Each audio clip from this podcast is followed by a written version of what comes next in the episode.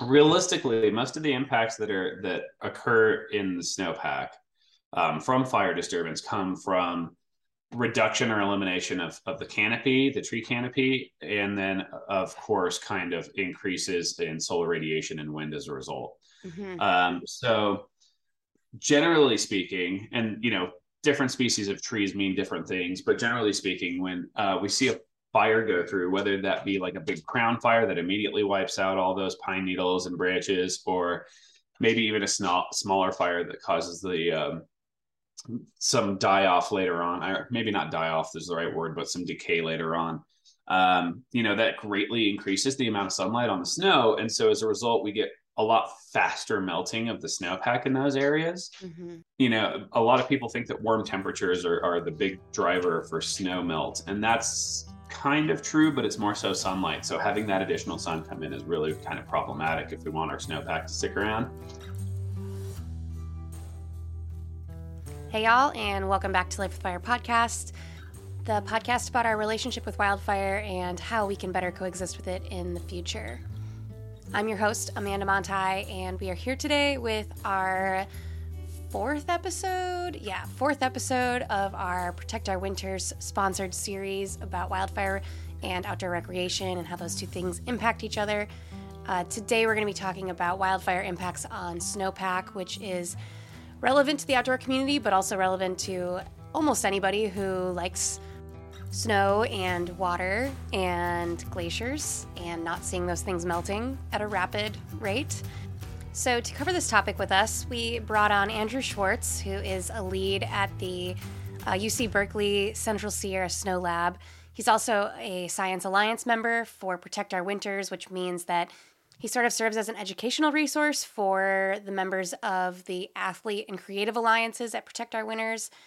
So, yeah, they do a really good job of connecting people who maybe don't have as deep of a well of understanding of some of these really heady, sciency topics and connecting them to scientists in the West who have a really good understanding of some of these things. And they have open means of communication. You know, the athletes and the scientists are often talking and um, asking questions and connecting on creative projects, which is super cool to see. And I think that's really important moving forward. Just having these means of communication between these different sort of pillars, whether that's in fire itself with you know policy and operations and research, but also in these nonprofit spaces where we can connect scientists to people who are creating content and then the you know in this case the athletes who are also out helping with the with the content creation. And so this really helps kind of broaden people's understanding of these topics and hopefully help their audiences understand those topics at a deeper level if you'd like to learn more about protect our Winters, um, i will have a link to their website on this episode's show notes um, that'll also link you to their stoke the vote campaign which is really focused on getting people out to engage politically this uh, midterm season and ensure that we are registered to vote and that we're engaging the outdoor community in this process. Um, because while voting feels maybe like a drop in the bucket, it is a very important part of this process. And so POW has done quite a bit in terms of uh, getting some campaigns off the ground to encourage folks to vote this this season. And I would I would also encourage folks, uh, you know, beyond voting. A lot of us are already registered to vote, and we already plan to vote, and we do those things every every election that we can. Um, I would encourage you guys to also look for means of engaging in your community in other ways, whether that's politically or you know with your local climate resilience or climate adaptation uh, organization if you have one. If there's uh, maybe the FireWise organization in your community um, maybe encouraging your county commissioners to consider resilience measures just bringing these things to the attention of your local government or even applying for local government applying for some of those board positions or commissioner positions um, those are all really important steps that we can take beyond voting if that's something um, that we are already signed up to do and we want to look for more things that we can do in our communities so just something to think about as we approach election season that voting is really important, but you know, maybe we can think of some other ways we can engage with our community and build community around the idea of fire resilience. You know, if you don't have those organizations that are already working in your community, like maybe consider starting one or seek out other folks that are like minded and might also be interested in something like that. Um, yeah, lots of things you can do. Use your creativity. And, you know, if you are doing those things, I'd love to hear about it. Uh, you can send us an email at lifewithfirepod at gmail.com. I'd love to hear about some of those initiatives that are taking place at the community level, and we love to amplify those things, so please let me know. One last thing before we get this episode off the ground here I am super appreciative of all the patrons and the few folks that have come on over the last few weeks um, as new patrons. So if you're interested in supporting the podcast, uh, you, can go check us out on Patreon, and we'll have that linked in uh, the show notes for this episode.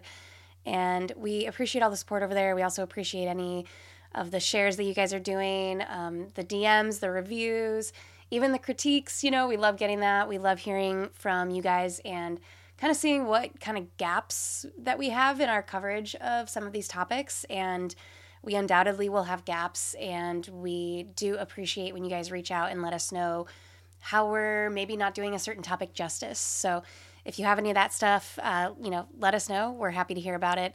Um, we also love, you know, getting positive feedback. So if you feel like doing that too, uh, we love getting reviews. We love getting DMs about that stuff. So let us know. So let's finally hear from Andrew Schwartz, who is a lead at the UC Berkeley Central Sierra Snow Lab and a really wonderful person to guide us through this topic of how wildfires are impacting snowpack. Thank you, as always, for listening, and we hope you enjoy this episode. I am kind of a late bloomer. I I got out of high school and I was like, school is so not for me. In fact, I'm still I'm still not convinced I graduated high school. Uh, but after high school, I took like what was it, probably eight years or so to do odds and ends jobs. Like I worked in a lumber yard for a while. Um, I went out and and worked in like the concert scene in Denver and, and did worked at Red Rocks and that type of stuff. And then I ended up uh, doing deliveries throughout the Colorado Rockies. And that, like, I absolutely love that job because I love being up in the changing conditions and, and being in the beautiful mountains. Uh, but I, I was like, all right, I'm bored. I'm not mentally stimulated. And so I was like, it's time to go back to school. And, and, um, I wasn't quite sure for what. I was like, you know, there's a million of different topics out there, and the catalog has them all listed. There's no way I can possibly pick one. Uh, and so before the upcoming like semester, I was sitting there one day at work, and, and then I caught myself like racing to get home so I could look at like the Weather Channel radar to see if there were storms coming at me. And I was like, oh, maybe I should make this like my profession or whatever. So um, I took an intro to meteorology class and just absolutely fell in love with it. Like applied to do an internship later that semester and uh, worked at the National Center for Atmospheric Research up in Boulder uh, for think like six, seven years total. Um, after I did my internship, I became an associate scientist there and worked on how weather affects aircraft. So um, you definitely don't want ice on your airplane wings. and, and so I was researching that. I was kind of researching a little bit into climate change, but not much. Um, and and as I tend to go sometimes again, I was like, all right, this is really cool, but I'm a little bored and I want more like control over what I do. So um, I made the very logical decision to to get up and start studying snow um, in Australia, even though I'd never lived outside like the same 10 square mile radius or, or 10 mile radius, whatever, in, in Colorado. Uh, so went down to Australia for four years, and initially, like the prompt was um, to research and, and, understand how forest affects snowpack down in Australia. And then what there's another component to this with how big bushfires are and how how much havoc they can wreak on the landscape. And so I ended up including that in my PhD research and really trying to identify the way uh, wildfires affect the snow down in Australia. So uh, I wrapped that up technically, I think last August, even though I was done there like a year ago or a year and a half ago. No, it was longer than that. Anyway, but I wrapped that up and I, I saw this job and I kind of I shared it to my my partner and I was like, hey, you should check this out. This looks kind of cool. And she looked at it and she was like, this job is like built for you. You have all these weird characteristics that you developed before you went back to school. It asks for you to be a scientist you know, like one one of the one of the things they wanted, like you must be able to drive a snowcat, you must be able to drive a freight like a large truck, you must be able to do facility maintenance, and this is all stuff that I already did. So um, got this job and then moved in the middle of the pandemic, which um, I think was more intense than than almost anything I've experienced because in Australia it was like super quiet. There were literally three other people in the international terminal in Sydney with us. And we flew right into spring break in LAX and it was just chaos. I was like, oh no. But uh got through that, got up here. This job has been amazing. And I'm now I've gotten the the snow lab back up to a point where it's running and it's functional and we're getting all these cool new projects. And as part of my day-to-day job now, there's kind of two components to it. There's this um, on-site like facilitation of research where I can help other people do their research up here. Um, but then there's also me chasing my research interests. So that's a lot of climate change based. And being in California, it's a perfect spot to research fire impacts on snow, right? Um, and air quality issues. Because boy, let me tell you, I did not get away from that smoke last year for like three months. Um, so moved up here, and I've been doing that for about a year. My focuses again are like on wildfire, rain on snow because it's starting to rain more in the winter than it used to, and atmospheric rivers because that's where we get like a lot of our a lot of our moisture. Um, but uh, in terms of like my personal life and what I like to do, uh, a big part of why I decided to do snow research when I was in my undergrad is because I've always been like a big snow person. I used to dig like snow pits and pretend I was in Antarctica when I was like six years old. Um, and then I was a huge snowboarder from the time that I was like 18 up until today. Like, love to get outside, um, hike around a bit, there was there was a point in time where I was crazy enough to do half pipe. I don't do that much these days. Um, but love snowboarding, love to be outside. And then um, l- last year picked up mountain biking. I used to do a lot of road biking back in Australia because it's warm enough year round and like they have killer bike networks out there. Uh, picked up mountain biking, just did a hike yesterday, like just anything I can kind of get my hands on. Hopefully, rock climbing soon. I've heard good things. So but yeah, that's kind of um, the the long story long version. that was great. I love that. Um, you know, I love that blue collar background because I'm kind of in a I'm in a situation where I kind of want to get my master's, but I'm kind of like I got my English degree from like this like little known public university 10 years ago and I've just done fire jobs and ski patrol and like barista jobs since then. Right. I mean, on top of writing, apparently, or as well, obviously. Um, but yeah, it's cool to hear of folks getting back into it in like a little bit later in life and not just doing like the classic like hopping right into your masters and then hopping right into your phd and it's like how do you people do this like i think it can be really frustrating too like when i was working at ncar there's all these brilliant scientists that have been doing it for like six decades. And then they're like you published your first paper at 17 years old? And you're like yeah no that's not the track that all of us take dude. Not super like realistic for a lot of people. No. that's insane. Um cool. Well i am really interested to know about your research. It seems like your personal interests in researching uh, like kind of tend to linger around climate change and snowpack impacts. Uh, could you tell me a little bit about sort of the science behind how wildfires can impact snow? Because this is something even I really didn't know a ton about until I started researching this series. Um, and also doing, I did this white paper on like the sort of hydrology element of fire impacts. And yeah, so I'm really curious if you could just give us the quick and dirty on on that side of your research.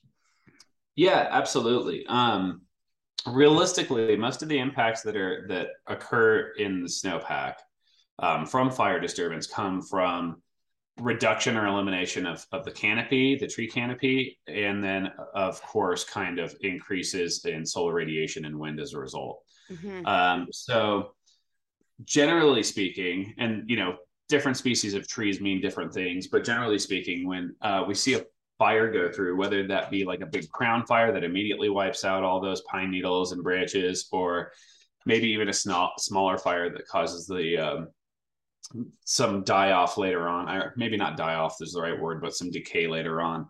Um, you know, that greatly increases the amount of sunlight on the snow. And so as a result, we get a lot faster melting of the snowpack in those areas. Mm-hmm. Um, you know, a lot of people think that warm temperatures are, are the big driver for snow melt, and that's kind of true, but it's more so sunlight. So having that additional sun come in is really kind of problematic if we want our snowpack to stick around.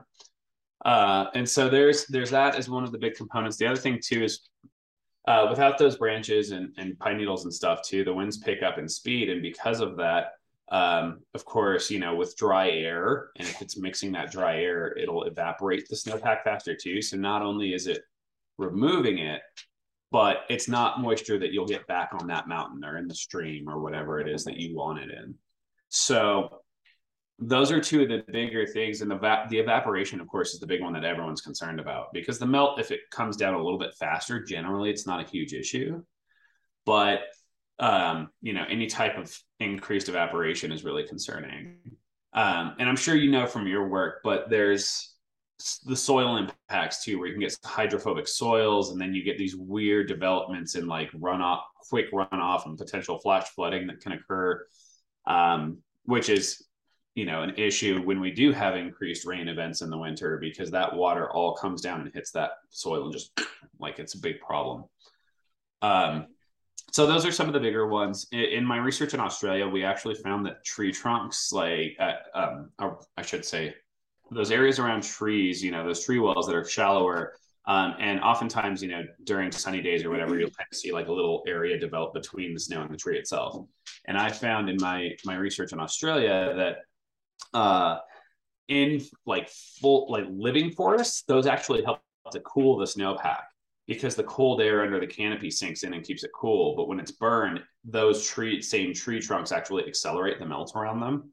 So the trees themselves are melting the snow at an increased rate in these areas too, um, which is super concerning. Now there's some differences in in in like accumulation too like with that big canopy generally with pine trees they tend to hold the snow up and above the, the ground and then it evaporates off the branches so there is kind of like a counteracting effect where you can get that additional snow falling onto the ground at that point but it does melt faster too so uh, it's really hard to nail down whether that's I, I don't want to say beneficial because that's putting a label on it, but um, on whether they counteract enough to where it doesn't mean much. But by and large, the the faster melting is is really problematic. So yeah, I can imagine. And I've also heard, you know, like chunks of burnt vegetation landing on the snow then brings more solar radiation. Like there's so many different little niche things there. Um, I'm also I'm kind of curious how, how maybe if you're witnessing fires reaching higher elevations and impacting stands that would normally have been, you know, like, um, I guess, pretty robust in terms of holding their snowpack. Um, yep. Like, is that something you guys are starting to see? I feel like I've heard of that happening in the Rockies, like with the Cameron Peak or with the um, East Troublesome. Yep. You know, like burning into these higher elevation stands that would have normally, you know, had a pretty significant uh, role in holding that snowpack. So, how is that sort of impacting everything, or like what are you seeing there in terms of trends? Yeah, absolutely. And you make a really good point with the snowpack albedo too. That's something I forgot to mention, but that burned woody debris, um, that was actually a central part of my thesis. Like it happens immediately after the fire, but uh, the area that I was researching was like 15 to 20 years post burn, and it was still happening at that point. So these are like long, long term, you know, changes that we're seeing. Um, but yeah, we we are seeing, of course, you know, like you mentioned with the troublesome fire, I kept a really close eye on that one I, because I was in Australia at the time it burned.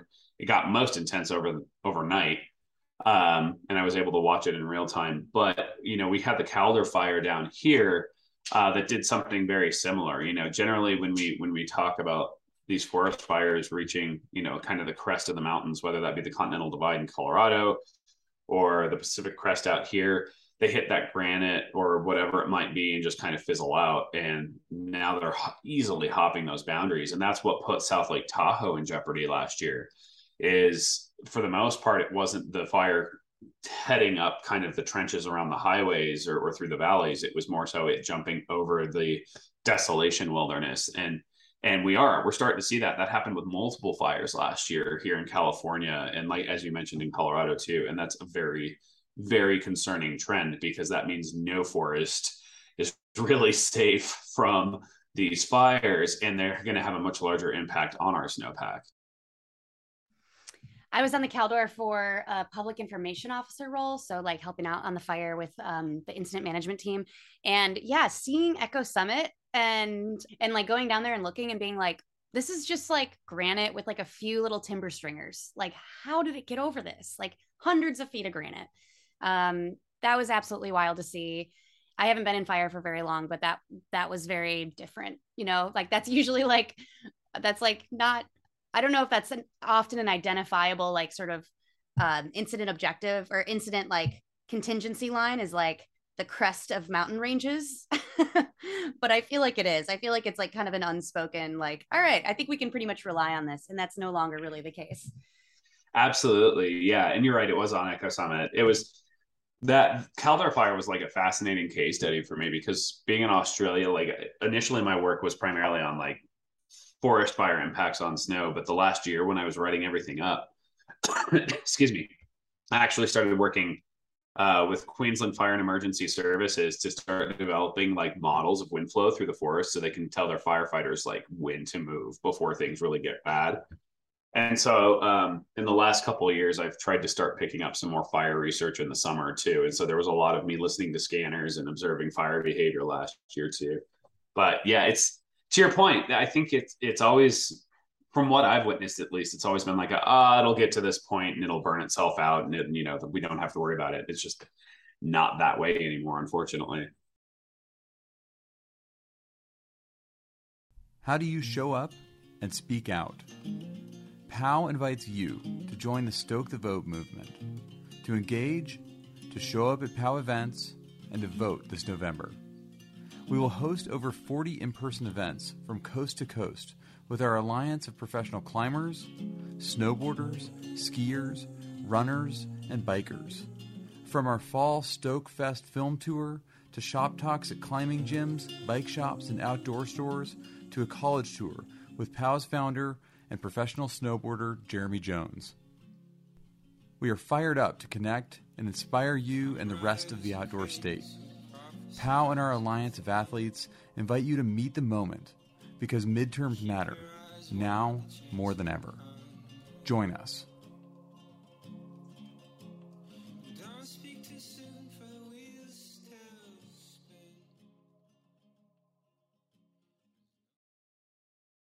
I, I guess realistically, you know, there's there's so much like dismay and concern in the natural world uh, about the natural world and what's going on.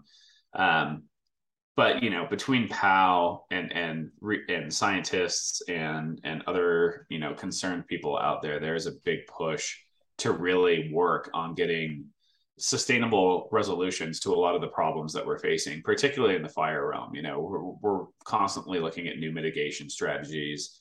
Um, you know potential ways that we could really make our forest forests healthier while while ensuring that we don't have to battle these these absolutely mega blazes. Um, so just I think the the enormous amount of community community support uh, is something that makes me hopeful. Uh, I do think that uh, it's not to say that it hasn't been documented that uh, there are areas that burn twice, but you know, we do we are seeing some of these massive fires, but um, a lot of these areas are areas that are burning off that have had poor mitigation strategies in the past, and so that means that they were due sooner or later anyways. so we yeah. can focus on the areas that maybe had hadn't been as bad right now. Mm-hmm. Um, you know that that East Troublesome fire. I remember going up to to Grand Lake on a regular basis for camping and stuff, and just looking at all those beetle kill pines around there and being like, "Dude, this place is just going to go once it get once there's a spark." Absolutely. But um, I think the other thing too is we're learning. Uh, we've been challenged a lot by like the severe fire behavior, but we're starting to learn a lot more about it, and so we're able to deal with it a little bit better. Um, I don't know. I guess hopeful overall is just yeah, like people are actually starting to recognize how much of an issue this is and are coming together to try to resolve it. Mm-hmm. That's per- that's perfect. I feel like that's my sense of hope too. Is just seeing all the people out there doing work in their own little realms, their own little niches, and yeah, it's cool to see. It's cool to see folks just like utilizing their their skills and their passions in ways that are beneficial and impactful. And yeah, we'll see how it goes here. yeah, fingers crossed. I, I, will say that actually, here I'm going to add one more thing to that. Go ahead. Um, earlier this year, I did a New York Times article on on drought, and uh, Senator Padilla's team reached out to me because they're drafting federal bills to address these extreme events and really put emphasis on things like mitigation of, of extreme wildfires and things like that. So it's awesome that we have like the average everyday or like extremely motivated folks working towards it, but it's also really awesome to see that at higher levels where we get our funding and our policy from, like this is a, an area of concern as well. Um, for the, those of us that do love being outside, it's it's whether it's the smoke or the forest destruction themselves or their impacts on water. Like these these fires are just so immense and they affect everything. All right, y'all, that's what we've got for you today. Huge thanks to Andrew for coming on the show. And also want to say that it was great to meet Andrew in real life at the Protect Our Winters Summit in Reno or near Reno, I guess, a few weeks ago uh, just can't overstate the importance of meeting people in real life, like how cool it is and how much more impactful it feels and how much more genuine the conversations can be when you're kind of in person and collaborating and talking with multiple folks at once. So, anytime you guys have opportunities to link up with people in real life, I think you should take it. Uh, let's get off of Zoom every now and then. Oh my gosh. Anyway, thanks for listening. Please uh, share this with anybody who you think might be interested. Uh, and thanks, huge thanks to POW for sponsoring this episode as well as this whole series. We'll have one more episode for you guys in this series next week. And then we'll be moving on to maybe talking about some hunting and publishing a few episodes that I recorded on the road, my first couple of real life interviews, which I'm very excited about. So, a lot of good stuff coming up for you guys. So, stay tuned and thanks for listening, and we will catch you on the next episode.